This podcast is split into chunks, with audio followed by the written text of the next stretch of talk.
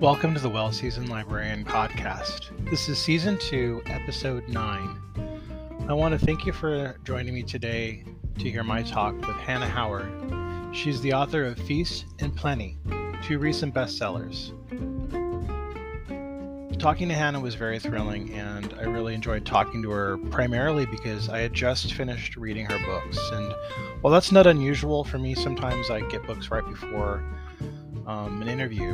Um, the thrilling thing for me was that I really got into the books. The, her books got under my skin, unlike anything I've read in a long time.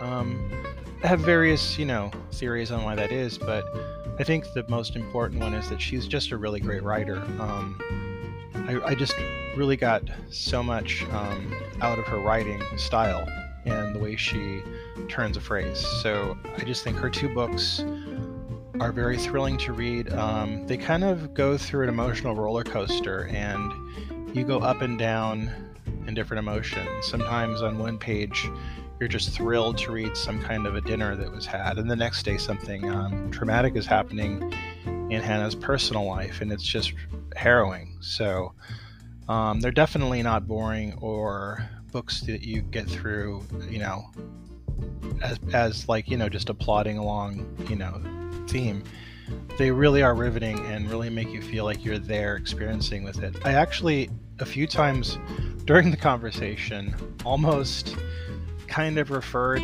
to people in the book as though I knew them, and I didn't.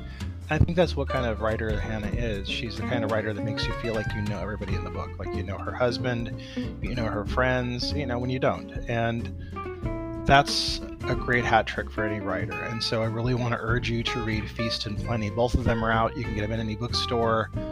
Wonderful books. I urge you to uh, get them as soon as possible. If you're not familiar with the works of Hannah Howard, she's a writer and food expert who spent her years in New York eating, drinking, bartending, cooking on a line, flipping giant wheels of cheese, and managing restaurants.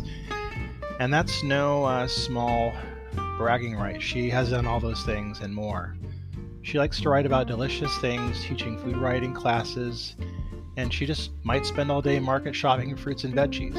Um, and she's also a new mom too, and she talks about that a lot in um, Plenty. And you can see her work on Instagram and read all about her life. Um, without further ado, I want to go right to the interview because it was a great conversation. She's not only a brilliant writer, but she's just a wonderful conversationalist. I was nervous about talking to her, and she immediately put me at ease. So here we go.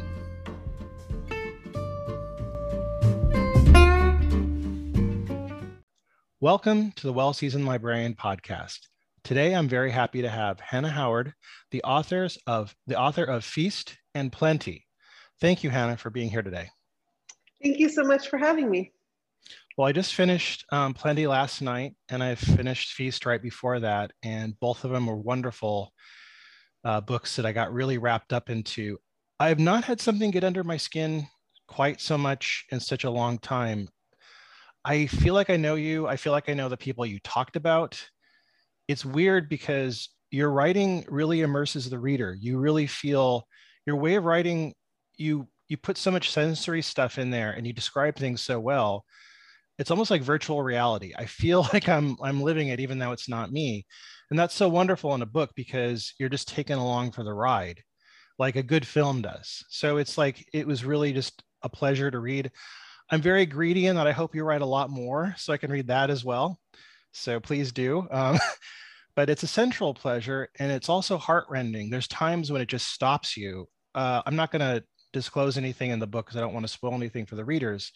But there, it's like a roller coaster in that there's times when like you'll be describing a wonderful meal, and then something terrible will happen right after, like a page after, and you're just like, what, what, what?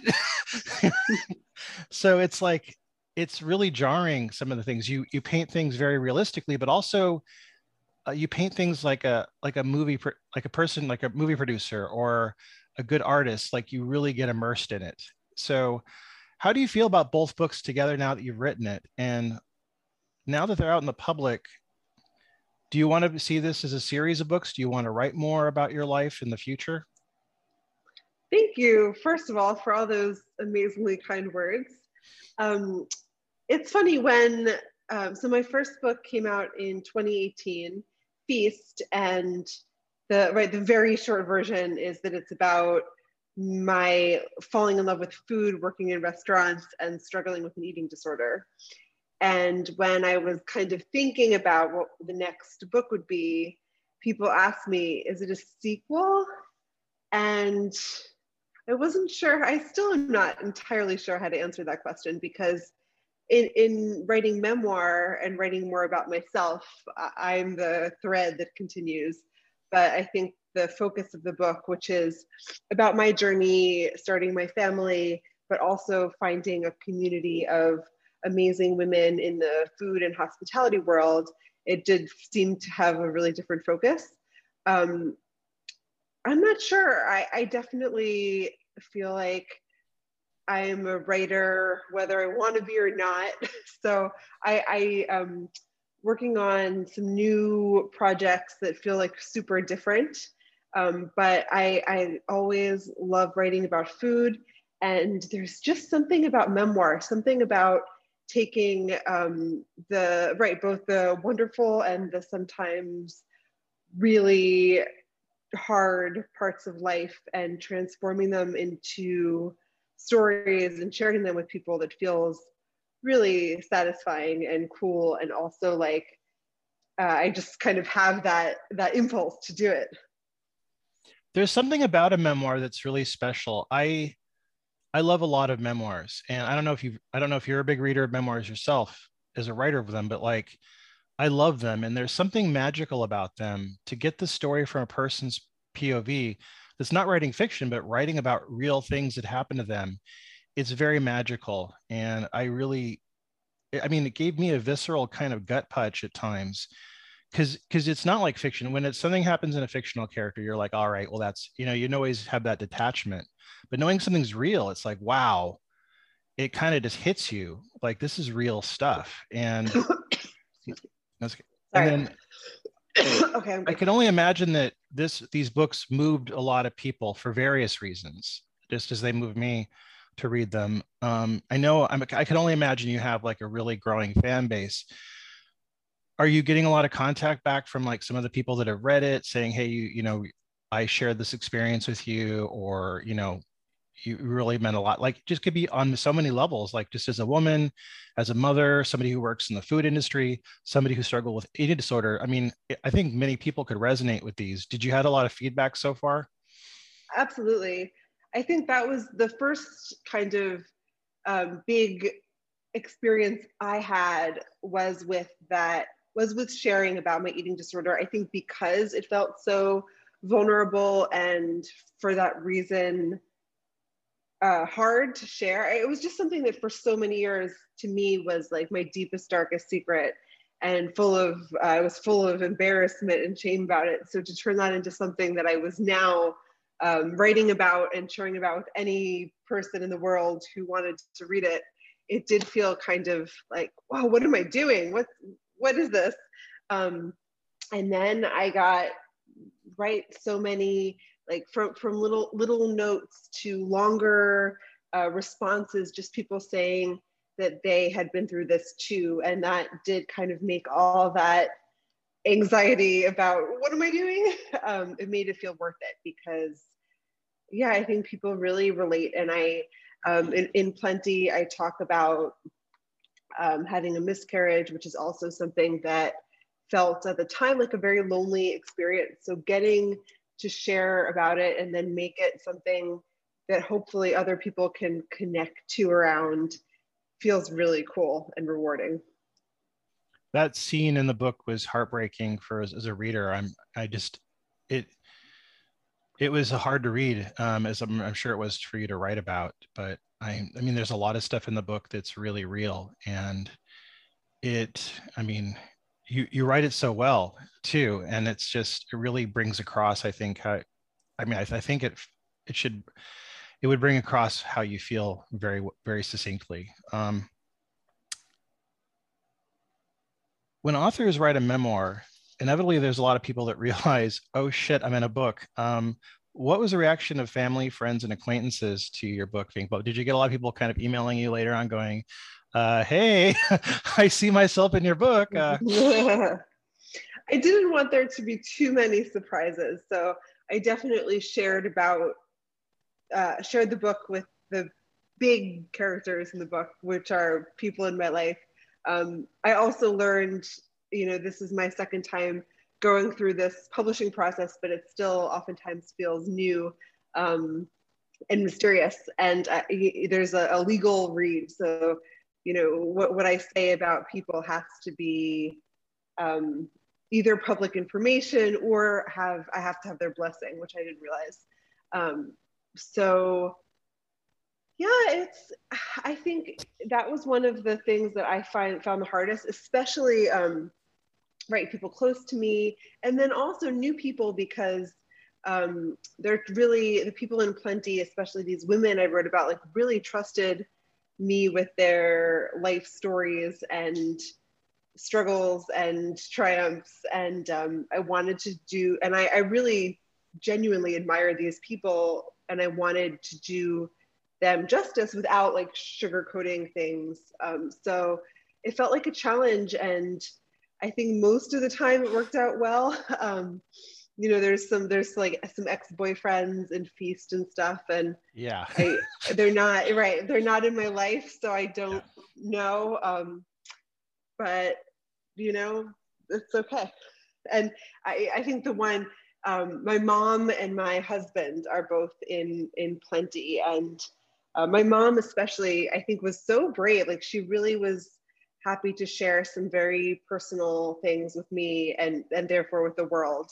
Um, and so I'm really grateful for her for being willing, and I'm amazed at my husband for I think it must be so hard to be married to a memoirist. I can't even imagine. So he gets like serious props for for putting up with me. He sounds wonderful though from the way you write him. He just sounds really neat, like the kind of person you'd want to meet. So so you're you're a parent now and you know, Plenty Chronicles you becoming a parent. What was the perspective that you gained from the parts of the book where you wrote as a child of parents, but now you're writing as a parent? was that a weird juxtaposition for you between the two books?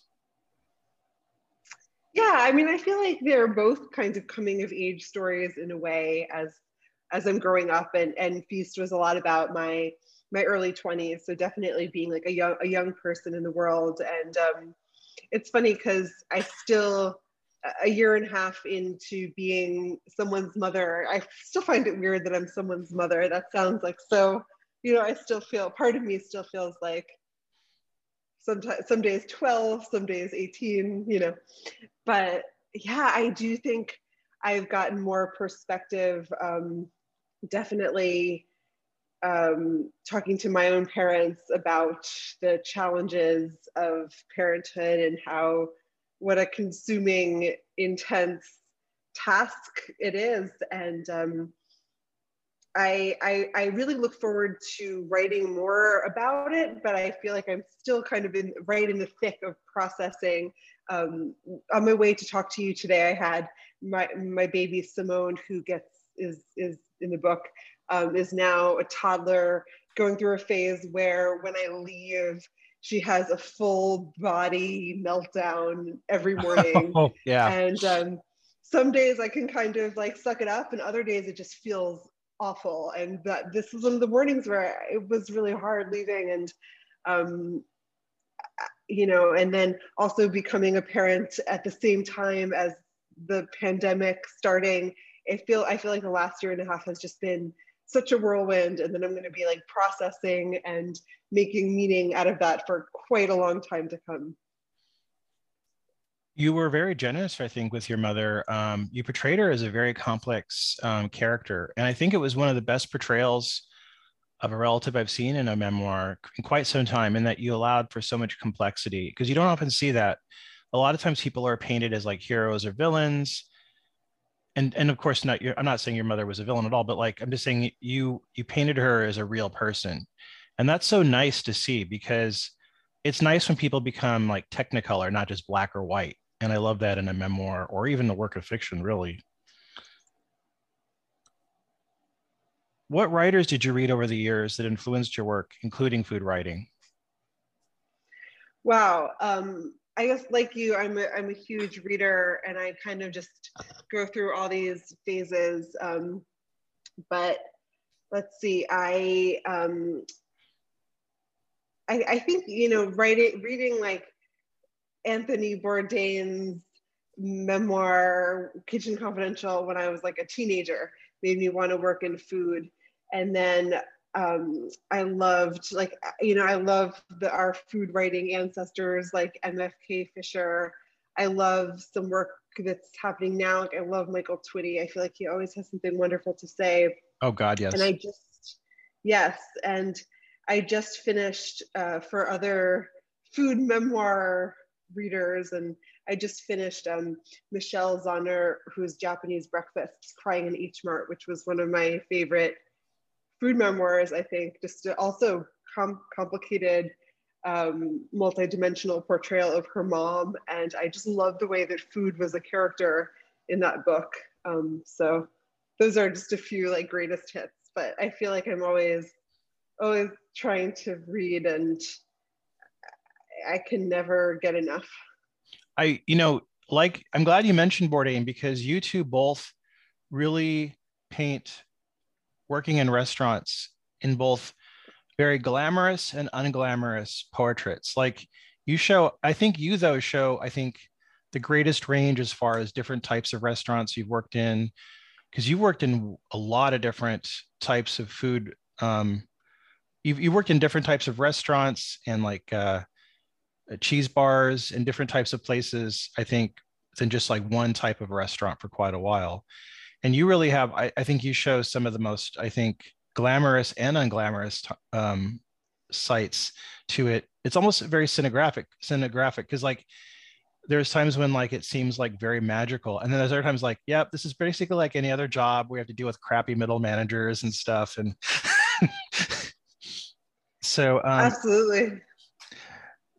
I, I, think it's probably if anybody wanted to go into that career field like if my daughter said i want to be a chef i'm like here read these authors. They'll give you an idea of what you're going to be in store for. Yeah i think part of um bourdain's like right he does paint this like I, have um we we read part of kitchen confidential that was in, excerpted in the new yorker in 2000 i think it was 2000 or 1999 in the food writing class i teach. And there's just so much like right. It, it, you're you're completely right that it's like both so glamorous and so terrible but there's just this like swagger and this energy and this uh, life force that i found like so exciting and i wanted to be at the heart of that and i think he captured that so gorgeously. Do you think it's getting better for women in the industry than it was when bourdain was writing about it or do you think it has it changed a lot or is it pretty much the same I think it's changed not nearly as much as I wish it will change. Um, but I do think that starting with, I mean, one of the jobs that I didn't write about in either book, partially because it was so short lived, was for um, April Bloomfield when she was working with Ken Friedman, who was one of the chefs that got called out in the Me Too movement for sexually harassing people, and the restaurants are no longer um, and I was really hopeful that like working for a female chef would give me a different kind of perspective, would be a different experience in a way that it wasn't. Um, but I do feel like people are starting to, even with this pandemic, to realize that this brutal 80 hour a week life of restaurant kind of servitude is not sustainable. I don't think it's part of like a healthy economy or it's just not good for anyone. And so I am hopeful that things will change, but I know that there's a very long way to go. Yeah, I mean, I can't imagine being a parent in the food industry because you can't be sick. If your kids are sick, they can't be sick. I mean, how does that work?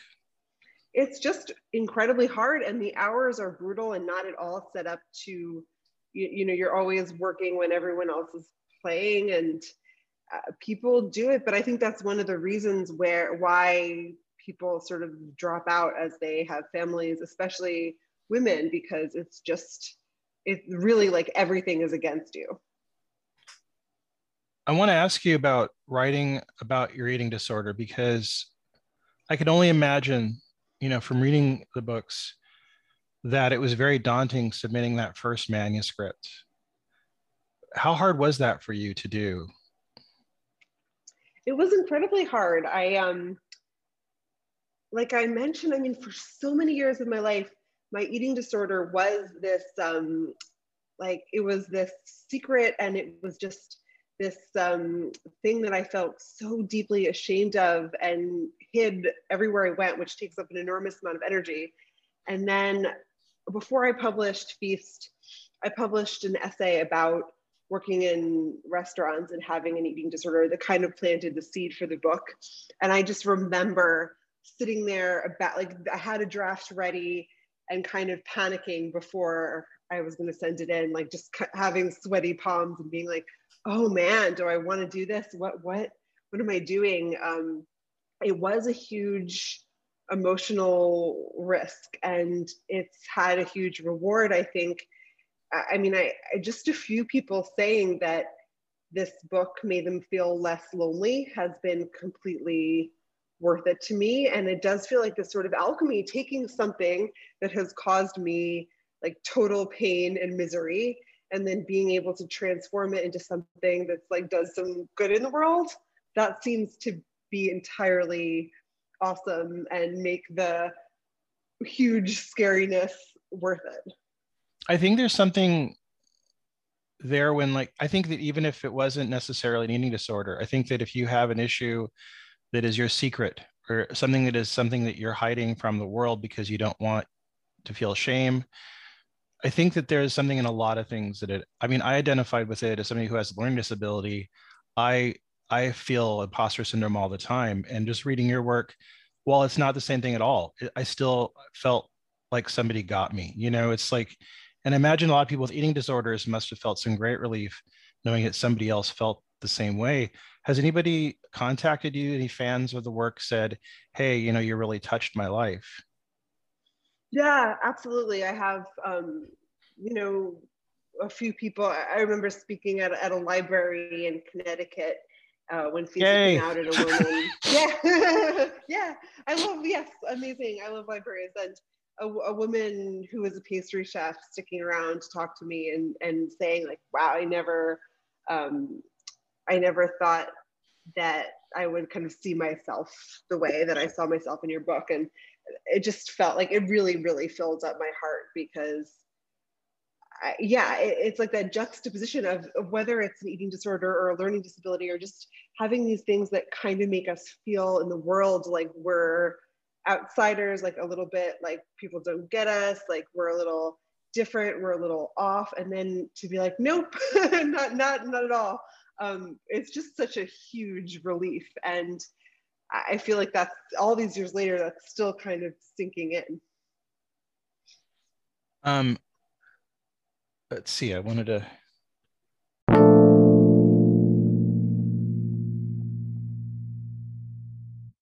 Deserves the best, and there's no better place to shop for Mother's Day than Whole Foods Market. They're your destination for unbeatable savings, from premium gifts to show-stopping flowers and irresistible desserts. Start by saving 33% with Prime on all body care and candles. Then get a 15-stem bunch of tulips for just $9.99 each with Prime. Round out Mom's menu with festive rosé, irresistible berry chantilly cake, and more special treats. Come celebrate Mother's Day at Whole Foods Market.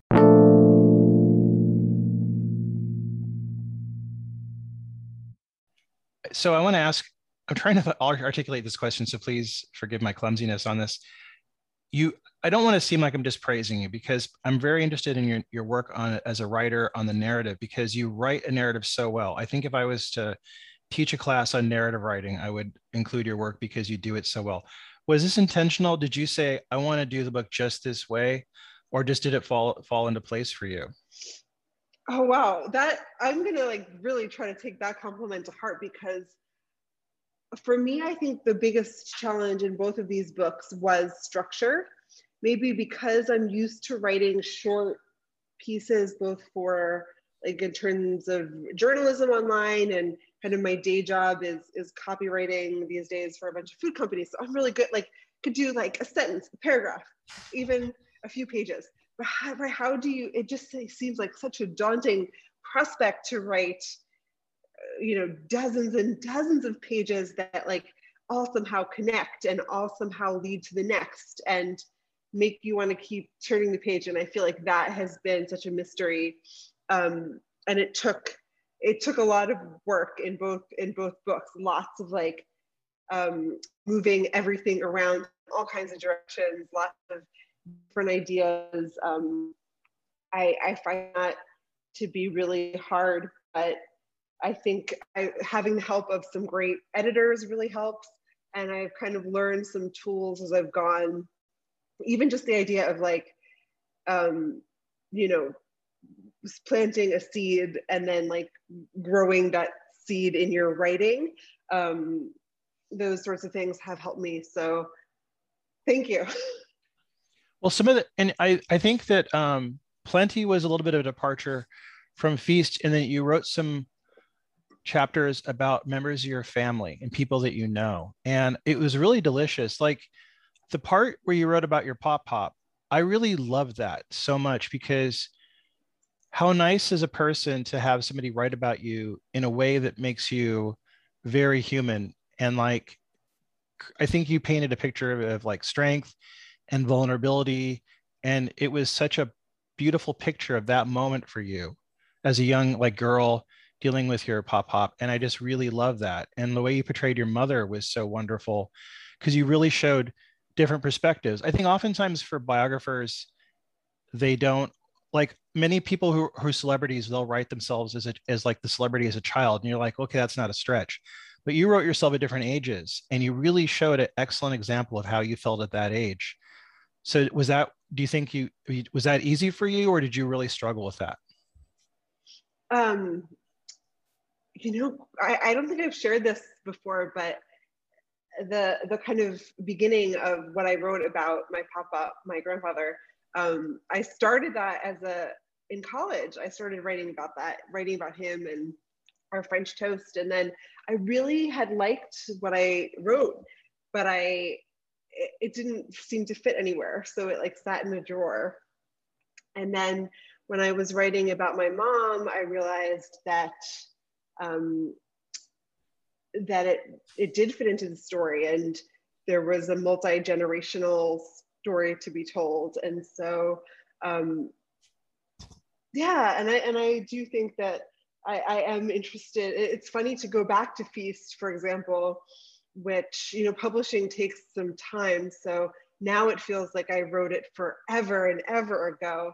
And to think about like, oh, who, you know, I'm I'm a different, I'm, I'm me, of course, and I'm also in some ways a different person now because I'm so much time has changed and I've grown up and it's just it's just very wild to think about how this perspective shifts and how we do that in our writing and um, I try my best. Well, it's I mean you did so well. It was wonderful. You went through a lot working in the restaurant industry. To anyone who wants to follow in your footsteps, what advice can you give to somebody who's a beginner?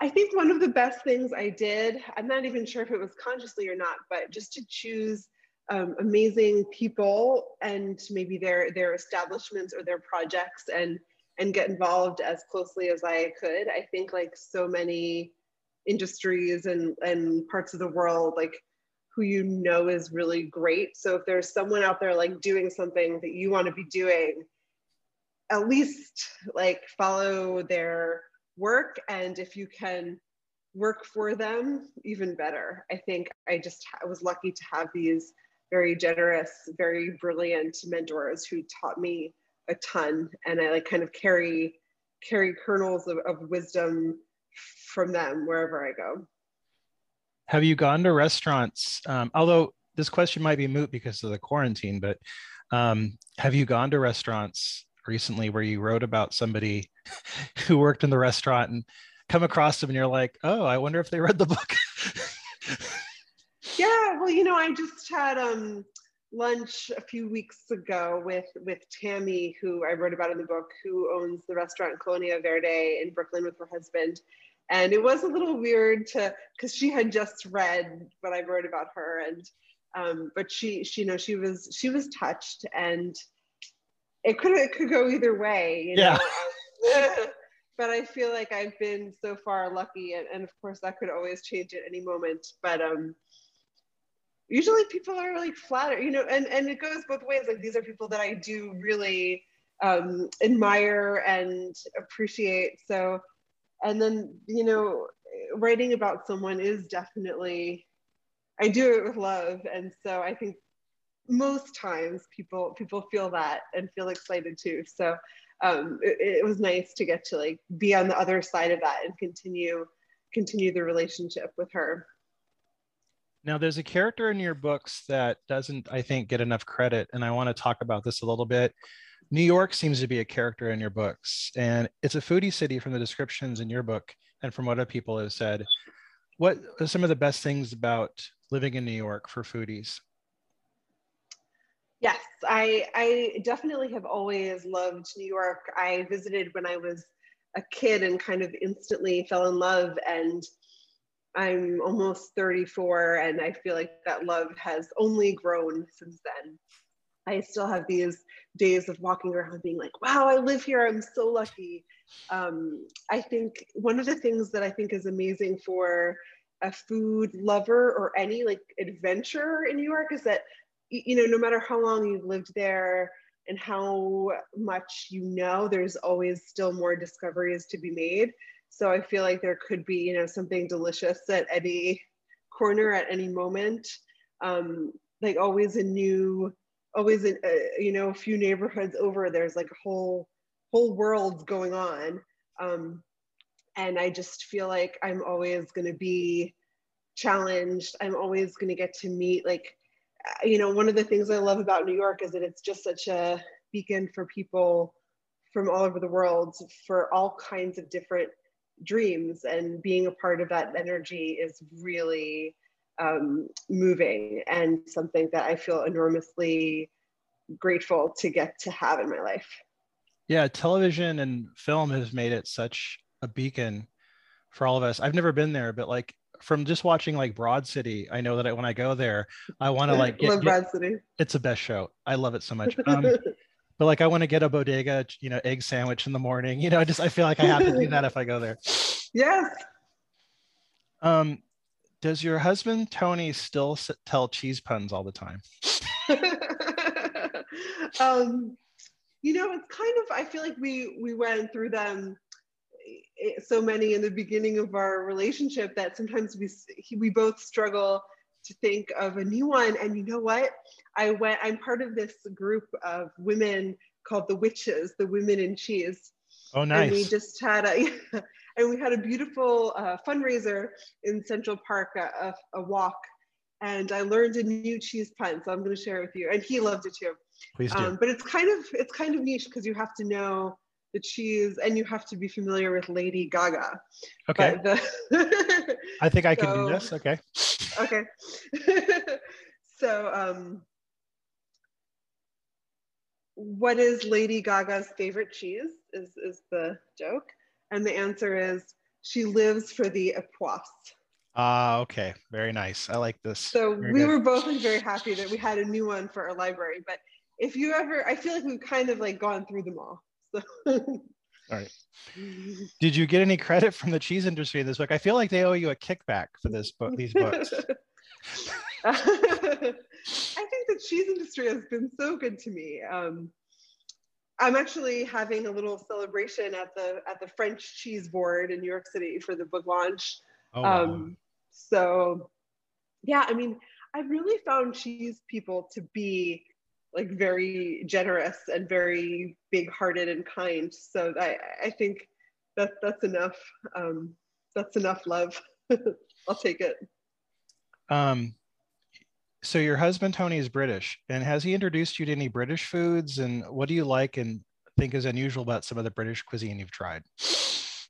Yeah, definitely. We actually had like a little family moment of tension at Thanksgiving a few years ago because I one of my um, cousins said something disparaging about British food, which I know is like a very like common sentiment that British food sucks, and I think that that's just maybe it was once true, um, but first of all, people around the world can say the same thing of American food. And I oh, think yeah. just, yeah. oh, yeah. and I think just like any place, there's ama- there's incredible food to be found. One of my favorite destin- food destinations in the world is going to every time we're in London, I want to go to Borough Market, which is just an amazing, huge market where they have everything from these beautiful roast mushrooms to there's an amazing um, affineur who ages cheese um, to foods like from around the corners of the world. So I just I feel like British food. I, am learning all the time. I still he he um, we always have a jar of Marmite in our kitchen. Ah, I nice. Still, I, love Marmite. I, you do? I'm Yeah. mm, I I haven't gotten that that taste, but um yeah, there's there's little little things we have um like I, I learned about a cheese and pickle sandwich. oh, I, I um, love I a think- favorite of mine. I love that. Yeah, yeah, I love that too. I love like when we go um, to England when we've had tea, they have these egg and cress sandwiches, which is so simple. It's like a hard boiled egg and watercress, Yeah. and I don't really, I never see that here. But I think it's such a good. We sandwich. should. Like it's, It's really good. yeah, I it's lived there in my youth. Just little things. Oh, cool. Yeah, I Awesome. lived there when I was younger. I never ate so well. So I, I got to go to London and Cambridge. I was there for a couple of years. Cool. I ate really well. I mean, and just of course, the Indian food and Chinese food there is legendary. Oh, yeah. So I mean, it's, yes, the Indian food especially. And you know, my mother-in-law is an amazing cook. So we went we went there last winter right before they discussed. We, it was kind of a uh, we went right before they found a new uh, the new variant last year, and so we ended up being in lockdown with my in-laws for about five weeks, and we ate very well. We certainly did. Now they the British cheeses are are a little bit different over there. They have some amazing like Wensleydale and the British Stilton. Did you did you get to try some cheeses when you're over there? Yes, definitely. Um, I next time I visit my husband's family, there's a cheese that they make close by. He's from the West Midlands, and there's a cheese called Berkswell that's amazing, uh, made near there. But yes, I mean the cheddar cheddar is from England, so there's like an amazing cheddar um, whole whole cheddar universe. Uh, agree. I think Stilton is one of the best cheeses in the world, and there's a cheese called Stichelton, which is um, like sti- like Stilton made with raw milk, um, which is incredible. And yeah, there's lots of, I think just like in the US, how there's more and more like small cheese makers doing delicious, innovative things with cheese. That's also happening in the UK. So I think it's it's a really rich place to be a cheese lover. And Oh, they yeah. don't have some they you can get more of the cheeses from Europe that we're not allowed to import here because of FDA regulations. Mhm. So you get all those like creamy raw milk cheeses from France that aren't Mhm. allowed here. That sounds wonderful. I got to get Yeah. over there soon. Yeah.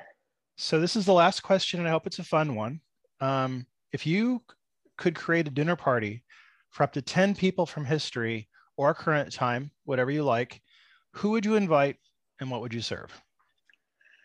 Oh my gosh. Um, that's such a hard question because, you know, I really do love having dinner parties and it's something I've missed during COVID times for sure. I know. I'm gonna kind yeah, I really and so I'm gonna kind of cheat, even though it's like not that exciting, but we um just had for the first time just like some friends and family over and I made there were these beautiful chanterelles at the farmers market. Risotto is one of my one of my classic dishes that I keep coming back to making. That's kind of mentioned in the books, I think. yes. So I made this like mushroom and shrimp risotto, just like mushroom, shrimp, garlic, Parmigiano Reggiano, Yeah. and a big salad, and like simple, but there everyone was happy. Um, some great cheeses, maybe to cap it off. There's, you know, my husband thinks we should come after the meal. We usually Right. serve them before the meal here, but um, I also I'm such a big fan of all frozen desserts like ice cream, gelato. you can't go wrong. Can't go wrong. yeah. So that's kind of like my simple happy meal. I mean, I would love to meet. Maybe I would do like a food person, food writer dinner because I would love to meet MFK. Now the people we've talked about, I feel like that would be such a fun dinner to have MFK Fisher there and Oh, Anthony yeah. Bourdain and just some great, you know, I, I mentioned in, in Feast, I had an amazing kind of uh, friend Josh Ozersky, who was a very talented food writer who passed away way too young. I would like for him to join us and just to have all these people who like love food so deeply and just have them share a meal and chat. Oh God, what what a wonderful con- what conversations would come of that? That would just sounds amazing. I want to thank you for being on the show. I really am so honored by you being here. I loved your book so much. I'm so glad to have them, and I will read them and read them again. They're just really one, and I, look forward to recommending them to other people too, because I have so many friends I'm going to be buying them for for the holidays and say you're going to love this and and mean it and, and know that they will. So thank you for that. I that. can't thank you enough. I it was such a joy talking to you, and thank you for all the nice things you said about my book. And um, thank you. Yeah, thank you. Well, thanks very much. That's I guess that's it. Let's a wrap then. I was so glad. I mean, I thought I'd reach out and see if you'd be in the show, but when you said yes, I'm like, really? I'm like, oh wow, thank you. I always Of push my luck, but it's nice when it works out. So thank you very much. Thank you for having me. It was super fun. I really, I really had a great time. Yeah, and just congratulations on Simone, and I hope she does well, and you know, and everything goes well with that. It's wonderful being a parent. Enjoy it. It goes by quickly. I got six of them. You so- have, you have six kids. Yeah. I mean, I have one that's mine biologically that I raised by myself. And then when he was grown, I married a woman with five kids. So I got to do it all over again. Wow, cool. Yeah. So I cool. got Yeah, lot. it's definitely an adventure. It goes by fast though, way faster than you It think. It does. I mean, I, I'm already starting to see that. Like, it does feel like she was born a second ago, and now. Yep. I imagine it's kind of interesting to think that one day your daughter will be reading your books. That must be kind of exciting. I hope so. I hope she's. It's not like humiliating for her. Who Or though knows? also sometimes kids are like, yeah, well, I'll read it one day. You know, kids are like, they're like not very excited about what their parents do. I think a lot of celebrities have that. They're like, oh yeah, my dad's an actor. I'll watch his movies one day. You know. Yeah, that's fine. Like they should do their own thing, right? Yeah. All right. Well, thank you very much. I'll let you go. I really you. appreciate your time. Thank you. Likewise. Take care. I think take care.